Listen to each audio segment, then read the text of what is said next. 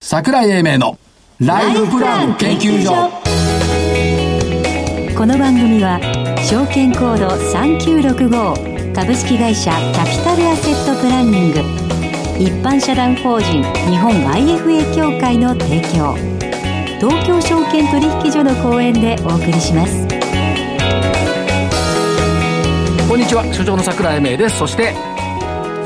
見合ってどうする見合ってやってどうするって言わないと年のさ順でしょだって頭ぐらい言う紹介してよあ日紹介お本か IFA しい協な会の正木で電話明夫ので向すこうじゃないのよろしくお願いしますなんか知今らな日アクリル板のこっちです白い頭が見えるけど目の前にいるよアクリル板アクリル板で、会いたかったです山崎さんはいはいそしてなんかあの大正時代の小学校の先生のスカートが入 ってるどうですか今日の私いや大正ドレッシーですよそういいんじゃなあいりがとうございま嬉すしいすいませんアシスタントの井村美希ですお願いします、はいよろしくお願いしますえっ、と日経金株価はい超えましたね422円高、まあ、一時500円高もあったんですけども2万、えー、飛び193円、火曜日のね「ザ・マネーでこういう質問があったんですよこの曲ですかつザ・マネーだから火 曜日他の曲ないよザ・マネーなんあてそうですかえっ、とねに日経平均近くて遠い2万円月内奪還は難しいでしょうかというこういう書き込みがあったのはいこれだって桜井さんのコメントとか聞いてるとこのある意味分かるような気がしますこの近くて遠いってい言ってたじゃないちでょすかちょちょそれはいいんだよあそうげいいですか火曜日の引け跡にこの質問が来たらどうする月内奪還は難しいでしょうかって翌日水曜休みで今日一日しかないねそうだ今日にかけたあ本当だ月内そうなんですようで普通はさうーんってうなるじゃない、ここで答えちゃったのよはいお明日休みだから30日木曜あと1日だけ、うんでワンチャンスでありワンチャンスでありそれがおーで、えー、ともし達成できなかったら目標の夕方の番組で謝りますと言ったもんだおお謝んなくて済んだああ謝るんですねあのね、うんあまりにも周りが弱気すぎたんだいろんな人の声聞いてたらね、う17日の高値は取れないとかね、はい今月はもう2万円を見ることができないとか、はいこんな局面で株が上がるなんて言っちゃいけないとかねそういうのばっかだったからあおーこりゃ通るなと思ったの1日だけで、ただあのーえっ、と休み前えあのー、1万9600円台のところってなんとなくもう抜けそうな感じしてたじゃないでえ、すかそうなんだからね、あうんあるなとは思っていたんですが、まあ、たまに当たることもあるということで、えーっと先週の銘柄の当たり外れをちょっと検証してみようかな本当当たりっぱなしの桜井さんどうぞ、えー706えーあゾウさんね、7065UPR みんながパクっていった銘柄いえいえ私の場合はパクパクですパク1個じゃな元い気だで現場にと2913円から3060円丸私、えー中本パックス7811、えー、1458円から1471円丸、丸えー、未来ワークス6563えー、と2247円から2293円丸、アドソロ日清3837 2292円から2397円丸おーもう元気でしたねヤドソルさんもアドソロさんも元気だけどさしかしまあ日経平均この1週間で3.9%上がってるんだからここで罰出したら失格だよいねやしか し3.9俺はもう電話の向こうしかか言え言いようがないね。 3.9ですよ3.9%よ。でしょ、はい。ここのところの上昇率ってすごいっすよそうよ。うん本当にとということで、はい来週の銘柄。あ来週の銘柄やるんですか一日じゃないですかやるやる。何言ってんのえー時間は流れてんだから。明日だけですよ何じゃあ、正木さんの年齢には何連休という時間帯は入ってないわけそれ引くわけいえいいですよ別だからに ?70 歳割れちゃうよ。連年休齢中に高いとはい大相場が来るって、過去の経あ験かのさら時間ないからはい、いきますはい、えー、6099エランはい介護用品ですねあのー今回あのなんつうか地方のその医療体制はいの脆弱さっていうのが出てきたと思うんで多分こういうところにお金が相当いくだろうと思って介護医療というふうなところでエラン6099です1銘柄もっとちゃんと言ってくれる。入院するときに入院パックを手掛けているとかさ。そうですよでそう言ってよ。だから、 ただ選んでて、ああ、選んだんだね、選んごといだやね。いや、いいじゃない。そういうことを言うチャンスを残したよな、私は。そうかな。本社は長野県松本市よ。そうです。社長は確か桜井さんだよ。そうです。うん、親戚じゃないんだけど。親戚じゃない です。はい。だから、いい会社よ。また人の銘柄持ってた。あだから、パクパクっつったら、これで2つ。まあ、パクパク金魚だよね。まだパクパクパクだね。髪の白い金魚ってあんま見ないな。いいことじゃないですか。時間が短いんですから。そうね。はい私、えーっとね、どれにしよう。エイトレッド、エイトレット。 3969。はいよく IR 時々ね、一緒にやってんのよ。あ、私まだ一緒になったことない。まさきさん、のけてるから。ああ。一緒になったことないでしょまた仲間外れ。働き方改革を追いざ追い風にワークフローソフト順調なのよ。で、えーっと、単体業績ね、前期のね、計画を超過したっていうのがあってね、非常に今期も見通しがいいというところで、エイトレッドね、はい。正木さんのパクった、はい。新宿の会社、6560、LTS、ああ、なるほど。新宿来ましたか。うん、はい IT ビジネスのマッチングもやってるし、ビジネスプロセスの可視化っていうところですから、まあデジタル活用っていうのはね、やっぱこれからでしょ。ですね。うんで、LTS ね。んから、えーっと、もう一個ね、家にいると暇じゃん。はい。暇ですねはい。多分ね、みんな結構掃除してると思うのよ。あ、してます。ねえ。ね。で、邪魔なものが出るじゃない。出ます。そういう時は買い取りサイト高く売れるドットコムに行かなきゃいけない。あああ、なるほど。 3135マーケットエンタープライズ。おおー。巣ごもりざ、巣ごもり掃除断捨離リユース。というコンセプト。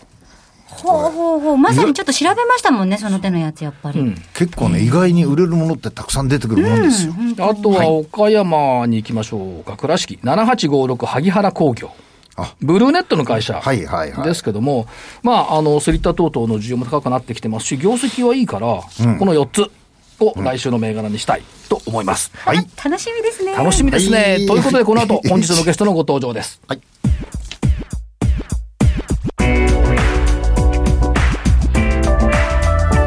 桜井英明のライフプラン研究所。それでは本日のゲストをご紹介しましょう。証券コード3853東証一部上場アステリア株式会社代表取締役社長 CEO 平野陽一郎さんです。平野社長よろしくお願いし ます。こんにちは。よろしくお願いします。こんにちよろしくお願いしは。まよろしくお願いします。こんな時期にお電話で登場いただきましてありがとうございます。いえいえ。ということでありがとうございま、まあ、こんな時期というよりも、あの、つなぐことをテーマにやってきた御社としては、今やもう必要不可欠になっちゃいましたね。まあ、そういう状況になりましたね。はい。で、まあ、プレスも矢継ぎ早にこう出されているんですけど、まあ、もともとはそのインターネットっていう巨大ネットワークをどんどんつないでいくぜ、クラウド、デバイス、ブロックチェーンだっておっしゃってましたよね。ええ、その通りです。で、それが、テレワークっていう、御社自体がそもそもテレワークをおやりになってるじゃないですか。ええ。で、はいこんなにみんなが一気にテレワークにはなると思ってましたまあ、さすがに思ってないですけれども、えまあ、従来からあのテレワークやってましたんで、うち自身も、はいもうあの完全に全社員テレワークでやってます。そうですよね。で、働き方改革もあの先陣を切って御社こうススタートしてたじゃないですか。はい。だからその意味では経験則もやっぱり十分役に立っているってことでしょうか。そうですね。やはりあの、平時かはらい、そのテレワークをやっていた、またそのへ向けのソフトウェアを開発してたってことが、まあ、今生きてきているという状況ですね。はい。で、ここのところ、お数ヶ月の間にいろいろこうプレスを出されてきているんですけども、はい、伺いこ伺いたいことが2つ3つこうございまして、ええ。え1つは、えっ、と、新型コロナウイルス感染拡大防止対策で減少した学習機会を創出するということで、はい。休校中の学校教育機関に、御社のソフト、ハンドブックを無償提供する。はい。そうですね。これ早かったですよね、結構ね。これですね、はいあのまあ、休校されてる中で、ええなかなかこのオンラインで、はいえー授業をするというのが、まあ、実際には難しいとえいうところで、まあ、あのオンライン授業というよりは休校支援ですね、はいは例えば先生のプリントを配布したり、え、ええーその閲覧、資料の閲覧をお先生の方が確認をしたり、え、はい、またはミニテストをしたり。はい。言ったようなところが、まあ、従来からハンドブックが持っている機能が役立つとええいうことで、無償提供を開始しました。で、無償提供を開始されて、これどうなんですか全国区にいずれ広がってしまうって考えていいんですかえーこれ、まあ、全国ですね、いろいろあの聞いてますけど、やはり教育委員会、はい各県とか、えー自治体の教育委員会によって、えー違いがありますね。はい。でも、どっちにしても、まあコロナの問題だけではなくって、こういう、まあテレワークとは言わないけど、学校がテレワークになるってありえますよね、全部。まあ、今後ありえますね、はい特にあのこういう環境ではなくても、えーテレワーク、まあ、テレラーニングというものが、はいあの普通になれば、いろんな、まあ、不登校ですとか、はいい、ろんなあの転校した時のええ問題だとか、いろんな問題が、あの解決できると考えています。 そうですよね。だからまあ、あの、小学校、中学校、高校っていうことで考えてみても、通学時間がまずこれ、いらなくなりますもんね。あまあそうですね、ええそこまで考えればはい、そういうところもあるだからこれまあ、あの、世のため、人のために、どんどんハンドブック使ってねって話ですね。そうですね、やはりあのこういう状況で、あのやはり休校の状態で、いかにあの生徒の皆さんのですね、はいえー学習を遅らせないかというところに少しでも役立ちたいというところです。それから、そのちょっと前に出されたのが、えっ、と、はい新型コロナウイルス感染予防対策としての検温レポートアプリ、温度、はい検温、体温を測る検温レポートアプリの提供を開始されました。はいこれはどういうことになるんでしょうか。これはですね、あのいろんな会社さんがもうあの8割以上あの出社を制限してほしいという、まあ、リクエストがある中、はい。その中でもあの健康状態をですね会社の方で把握するとええいうことが、あの重要なんですけども、はいそこでやはりあの言われてます37.5度以上かどうか、まあはいそういったところを含めてえ把握をするためにスマホで簡単にレポートができるとええいうアプリをお開発をして配っています。はいはいこれもあの無償提供で、えー配っているというところですずいぶん優しいです無償ね。提供全部、全部無償で優しいですね。そうこれあの製品としてはプラティオという製品のですねプラアティプオはいリなんですけどもね、はいまあ、こちらもあの iPhone それから Android、はまあ、い両方提供して、まあ、あの自身のあの社員の自身のですねスマホで、えー簡単にレポートできるはいということが、まあ、あの決めてですね特にこれメールとか電話とかでやってると、ええまあ、受ける方もとんでもないんですが、はいあのアプリでやるともう受ける方ももう統計的にパッと一覧で見ることができるというような形になっていでますすね。それと、あの、目が覚めたのが、えっ、と、15日に発表になりました V キューブさんと一緒に組んでバーチャル株主総会を推進するよってありましたよね。はい、これは非常に重要ですね。えー総会のライブ配信とブロックチェーン議決権行使で新型コロナ感染予防対策を徹底って、これ V キューブさんとアステリーさんがやらなきゃいけないことでしたよね、やっぱり。まあそうですね、ええあのどちらも本丸と言っていいかと思いますが、そうですよね。はい、特にこのバーチャル株主総会ということは、ですね、はいあのこの状況下で非常にあの意味、意義があるとはい。思います。はい。今、このコロナ対策ということでは、多くのところが、えー出席者を減らす、つまりできるだけ来ないでほしいだとか、あと、えー株主総会を短くするとはいいう方向で考えられてるんですけど、はいこれはこれまでずっと言ってきたあのガバナンスの強化ということからすると、ええ完全に逆行することなので、はい。そういったことをせずに、短めたり、参加者を減らしたりせずに、はいえーしっかりと株主総会をえガバナンスを高めて開催するということの会だえはと考えています。はい。だからまあ、あのーライブ配信という意味で V キューブさんがおられるというふうに思うんですけども、はいしかし、このブロックチェーンの議決権行使ってこれ平野さん以外、平野社長以外考えられないでしょ、これ。そうですねあの、特にブロックチェーンでも金融ですとかい仮想通貨以外のはい。使い方というところを、はいもう4年あの、私たちは研究開発してきてますんで、ええ私たち以外、まあ、もちろんこれ、オープン技術ですからできますけど、まあ、はい私たちがやらずに誰がやるとそうなんいでっすよたところかと、そうですよね。はい、で、これどう、現実問題としてはどうですか、その法律事務所さんなんかもこう、見ていただいて、実務面で、実務面っていうのはやっぱ進んできてると考えていいんでしょうか。えーっと実務面はですねあの、やはりバーチャルのサービス総会といっても、開催場所が必要だとか、いろいろあの超えないといけない壁はありますけれども。なるほどはいだけど、インターネットを使って株主総会へ出席することが可能なことができるっていうことは、別にこれコロナの話が出てこなくたって、いずれ訴状に上がる課題だったわけですよね。はい、あの実際、経済産業省はもう昨年からこのバーチャル株主総会のです、ね、は研い究会を始めていて、はい2月にはそのガイドを出しています。ええええでこれあの利点としてはやはりあの本社のある場所例えば東京にいない株主様でも、ええ地方からでもどこからでも、まあ、世界中から、えー自由に参加が出席ができるとはいいうところですね,、そうですねあの実は参加型と出席型っていうのがあるんですが、はい。えー質問ですとか議決権行使はその場でできるものが出席型という、まあ、今回私たちが提供するものです、はい。だからそういう意味では、一歩進んだと見ていいですね。はい、大きく進んだと思います一歩進んだと。あとどうですか、あの、社長、働き方改革という意味では、御社はのいツールをいろいろまだまだ使えると思うんですが、社長の頭,、はい頭の中に秘めた何かありますか秘めたもの。秘めたものは何かありますか構想は。 はいあのそれで言うとあの検温レポートアプリをあの出出してます、プラティオっていうのは、はい。アプリ開発ができるツールなんですね、ええええアプリを作ることができる、はいですのであの各社に合わせたええ働き方改革に合ったアプリを作ることができる、はいこれもあの3日でできるんですね、 3日でできるはい3日でアプリっていうのが、まあ、キーワードなんですけど、はい3日で作れる、はいそれをあのどんどん作れるはいというところで、あの各社各用の働き方改革に貢献していけると考えています。これどうですか今世界中がですね、まあコロナにこう覆われているんですけど、残念ながら、はい世界の流れっていうのもやっぱこういう方向に行くって考えていいんですかそうですねやはりあの方向性としては3つあって、はい。えーその場に行かなくてもいいクラウド化、えそれから人がやらなくてもいい自動化、はいそして遠くにいて、えー実行できる遠隔化、はいこの3つのですね、ええキーワードが、えー圧倒的に進むと、はい私たちが今まで3年とか5年と考えていたところがもう1年ぐらいで一気に進むような状況になるとえはい。考えています。で、かつどうですか世界中にコンペティターっていうのはそんなにいないんじゃないかと思うんですけど、どうなんですか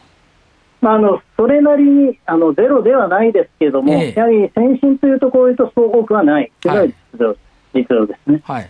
ということは、あれですね、あの、平野社長、熊本で、えーマイコンピューターなんかを取り扱ってた頃とは想像もつかないレベルにはなってきてるってことですね。まあ、想像もつかない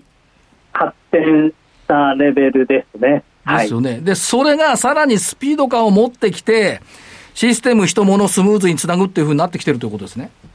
そうですあのどうしてもうちはこれまで少し早いとはいいう側面があったんですけれども、はいはいこの1、2年はかなりあの環境の方が、世界の方が加速してくる、これは間違いない。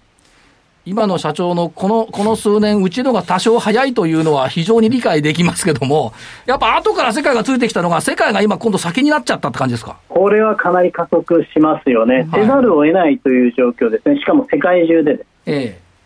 ということになってくると、さ、さらに、さらにま、また移住計画とかないんですか、社長。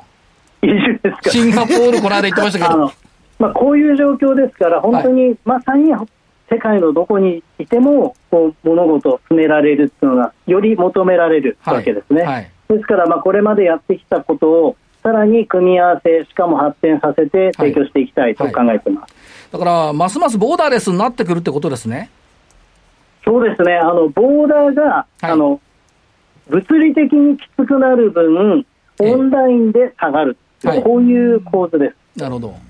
で行き来は、えね、結構難しくなるえ。はい。側面があるんですけども、オンラインでのつながりがはい非常にスムーズに、それからいろんなものがあの使われるようになる、こはれ、い心理的なものを含めてボード、あの波動が下がる考えていまということで考えていくと、社長、そろそろ時間もなくなってきちゃったんですけども、あの、投資家さんに社長から熱いメッセージ頂戴できるとありがたいんですが。はい、まあ今回のですねこのコロナウイルスのお感染の広がりというのは非常にまあ残念なことですけれども、ここを乗り切るためにも、いろんな側面で社会、えー学習、それから企業の事業もですね、その IT、えーそれからクラウド、先進のさまざまな技術を生かしていくというところに私たちは、えーこれからも注力してまいります。ぜひご支援、えーそして、えー ご鞭達、どうぞよろしくお願いいたします。平野社長、こういう時期にお電話でありがとうございました。ありがとうございましありたが。とうごあざいまりしがとうございます。本日のゲスト、証券コード3853、東証一部上場、アステリア株式会社、代表取締役社長 CEO、平野陽一郎さんでした。以前の社名だと、インフォテリアだと、そうですアステリアになりました。ということです。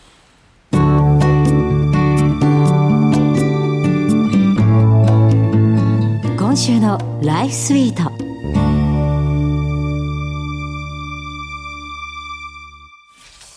さて、このコーナーでは、キャピタルアセットプランニングが開発したライフプランシミュレーションツール、ライフスイートを使って、リアリティのあるライフプラン、そしてマネープランニングのノウハウを皆さんと一緒に共有していきたいなと思います。えーこのウェブツール、ライフスイートは、年収とか資産額とか、まあ、結婚とか、えー将来の展望を入力していくと、資産の枯渇年齢が分かったりだとか、えー、様々見通しができるようにできる素敵なウェブツールなんですよね。た。最初びっくりしましたね。はい。私は資産の枯渇が62歳と出まして。ええーで、先週ルーレットで結婚の方をさせていただきましたので、はいえーその枯渇年齢が82歳まで伸びましたが、でも、この先もっとライフステージ上がってったら違うんですよね、また。うん、違いますね。はい。うんうんうんあのー、将来的に私のちょっと夢として、はい。どうしてもちょっと、あの、お家を買いたいんですけど。先週お子さんでし たね。さい、ちょっと子供はちょっと。すげえわがままだよ。いやいやいやいや。年収年収は欲しいわ、子供は欲しいわ、家まで欲しいけど。桜井さんシミュレーションってそういうもんですよ。あいいんわかりでましす。たここでは私の夢を語っていいってさっきディレクターに言われたんあそうですかはい。そあの、お家が欲しいんですけど、でも、そのためにはやっぱりまあ子供のこともありますし、もっと余裕が必要ですよね、障害収支をまあ上げていくっていうそうかですねええ。どうしてったらいいですまあ、か誰でもそういうことは考えると思うんですけど、はいやはりある意味、このおシミュレーションの中で、自分がどういうふうな形で投資スタイルを、まあ、どのくらいリスクが取れて、はいどのくらいリターンを求めるかっていう、この辺のところを変化させないといけないというのがまず一つ、はいそれからもう一つはですね、すごく大事な言葉、はい。お二人ともはい。家庭ですけども、はいお若いんですよ、まだ。あ、そう時です間があるんはいです。だから時間があるんで、その時間の活用することでもって、取れるリスクっていうのをマイルド化するっていうのがすごく大事なことだと思います。はあ、はあはあははあい投資スタイルを考えるにあたって、時間的余裕があるよということですか、そういうことですね。。そこのところを大いに活用すべきだと思います。はい。それで生か生きるのがシミュレーションなんですよ。うんうんうん、あの現状、この私が入力してます、えーライフスイートのシミュレーションでは、私の投資スタイルってどうなってるんだえっ、と、これは、えっ、と、一番保守的なんですか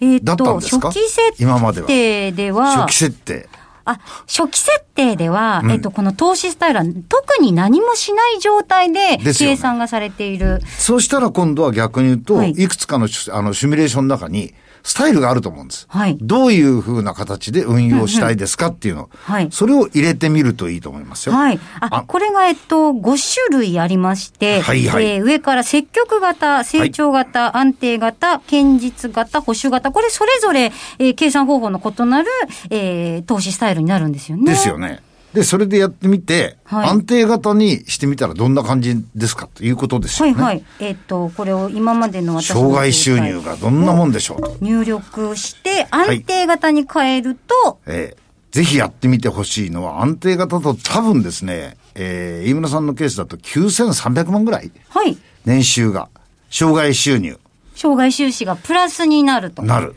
ということですよね。はい。で、多分これを積極型にしてはい見るか、あるいは成長型にしてみると、はいこの金額が相当変わってきますよ。あ、ちょっと、えーじゃあ入力。ざっくりとやってみるとですね、多分、えー成長型でも1億6千万ぐらい。はい。積極成長になると、2億円超えるような数字になってくるはずでえす。投資スタイルを変えるだけでそんなに障害収支に変化があるんですかあの、投資資スタイルを変えるだけっていうふうに考えちゃいけないんです。はい二十何年間という時間なんです。はいはい投資スタイルをリスクを取ることでもって時間の、時間効果をどういうふうに使うかというのが非常に大事で、これがシミュレーション効果の中の一つなんですよ。そうなんですえね、え、これをぜひ試してみるっていうことが必要だと思いますね。はいあとは考えていく必要があるものっていうのは何になりますかあとはそうですね、まあ、ご主人の、はいあのー、定年退職ですとか、はいこの私年齢をはい少し伸ばす、先に伸ばす。はいはいはい逆に言うと時間をたくさん作ってみる。うんそうすると、この、えー安定成長なりなんなりというふうなもののリターンの効果というのが、福利的に効果が効いてきますから、はい多分それでもっていくとですね、え安定成長でも、お1億円を超えて1億数千万のところになってくるはずです。はい。えっと、私の空想の主人の退職年齢を、 はいえっと、5年伸ばしてみると、はい積極的な投資スタイルじゃなくても、はい安定した投資スタイルでも、はい。そう、えっと、さっき9000いくらって言ってましたよね。そうです。9300万ぐらいだと思うんですね。そこれをれで数字で出てきますのはが。い。5年伸ばすだけで、んそれがいくらになるんでしたっけええっ、と、1億7、8000ぐらいまでなるんじゃないそんな違うんですか違います。やっぱり20年から25年間、はい。やっぱりその期間の時間の効果っていうのが、福利が福利、利息が利息を呼んでくる計算になりますから、はいそのくらいのシミュレーション上は違いになってくるはずです。わあ、じゃあ時間っていうものがいかに大切かっていうのを、はいもう今が一番若いわけですから。一番大事なとこねろで。すですね。じゃあなるべくしかし早く。面白いですよ。最初の質問は子供がはい家が買いたいだったんだよね。はいそう。家が買いたいはどこにも来なくって、はい積極運用にして定年を伸ばしなさいという結論になった。そうすると、家が大買えきるな家が買えるかもしれなないん。かすごい話題のすり替えのよう だけど、やっぱりこれ、直接やった方がいいよ。正木さんに聞くより。わかりました。じゃあちょっとあの、ぜひ皆さんもですね、この、えー今いじってますウェブツール、ライフスイートのキャプチャー画面などは、あの、番組ホームページに載せておりますので、えー皆さんちょっとそれ参考にしていただいて、はいえーさらに、あのこのウェブツール、ちょっと、えー触ってみていただきたいなと思います。結構いろいろパターン変えて、えー確認の方できますので。そうですねはい。ぜひ皆さんも実際に触ってみてください。ということで、えー来週はどうなるでしょうかお楽しみに。今週のライフスイートでした。ここでお知らせです。株式会社キャピタルアセットプランニングは金融機関に最先端のシステムを提供しております。証券コードは3965、39老後。フィンテックにより日本人の豊かな老後と円滑な相続、事業承継を創造することをミッションとしております。国内42社の生命保険会社のうち2社に1社が当社のシステムを利用し、政府の設計から申し込み、契約締結に至る政府販売プロセスをペーパーレスにより実現しております。また、障害資金繰りをスマホで予想するライフプランアプリ、資産家向け相続財産承継システムを開発提供しております。証券コード3965、39老後。キャピタルアセットプランニングは、フィンテックによって人生100年時代の豊かな老後を実現いたします。資産運用の目標設定は人それぞれにより異なります。個々の目標達成のために独立、中立な立場から専門性を生かしたアドバイスをするのが金融商品仲介業 IFA です。一般社団法人日本 IFA 協会は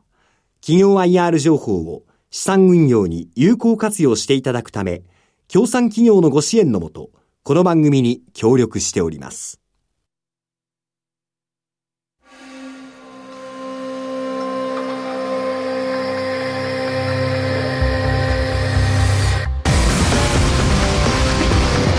桜井英明のライフプラン研究所。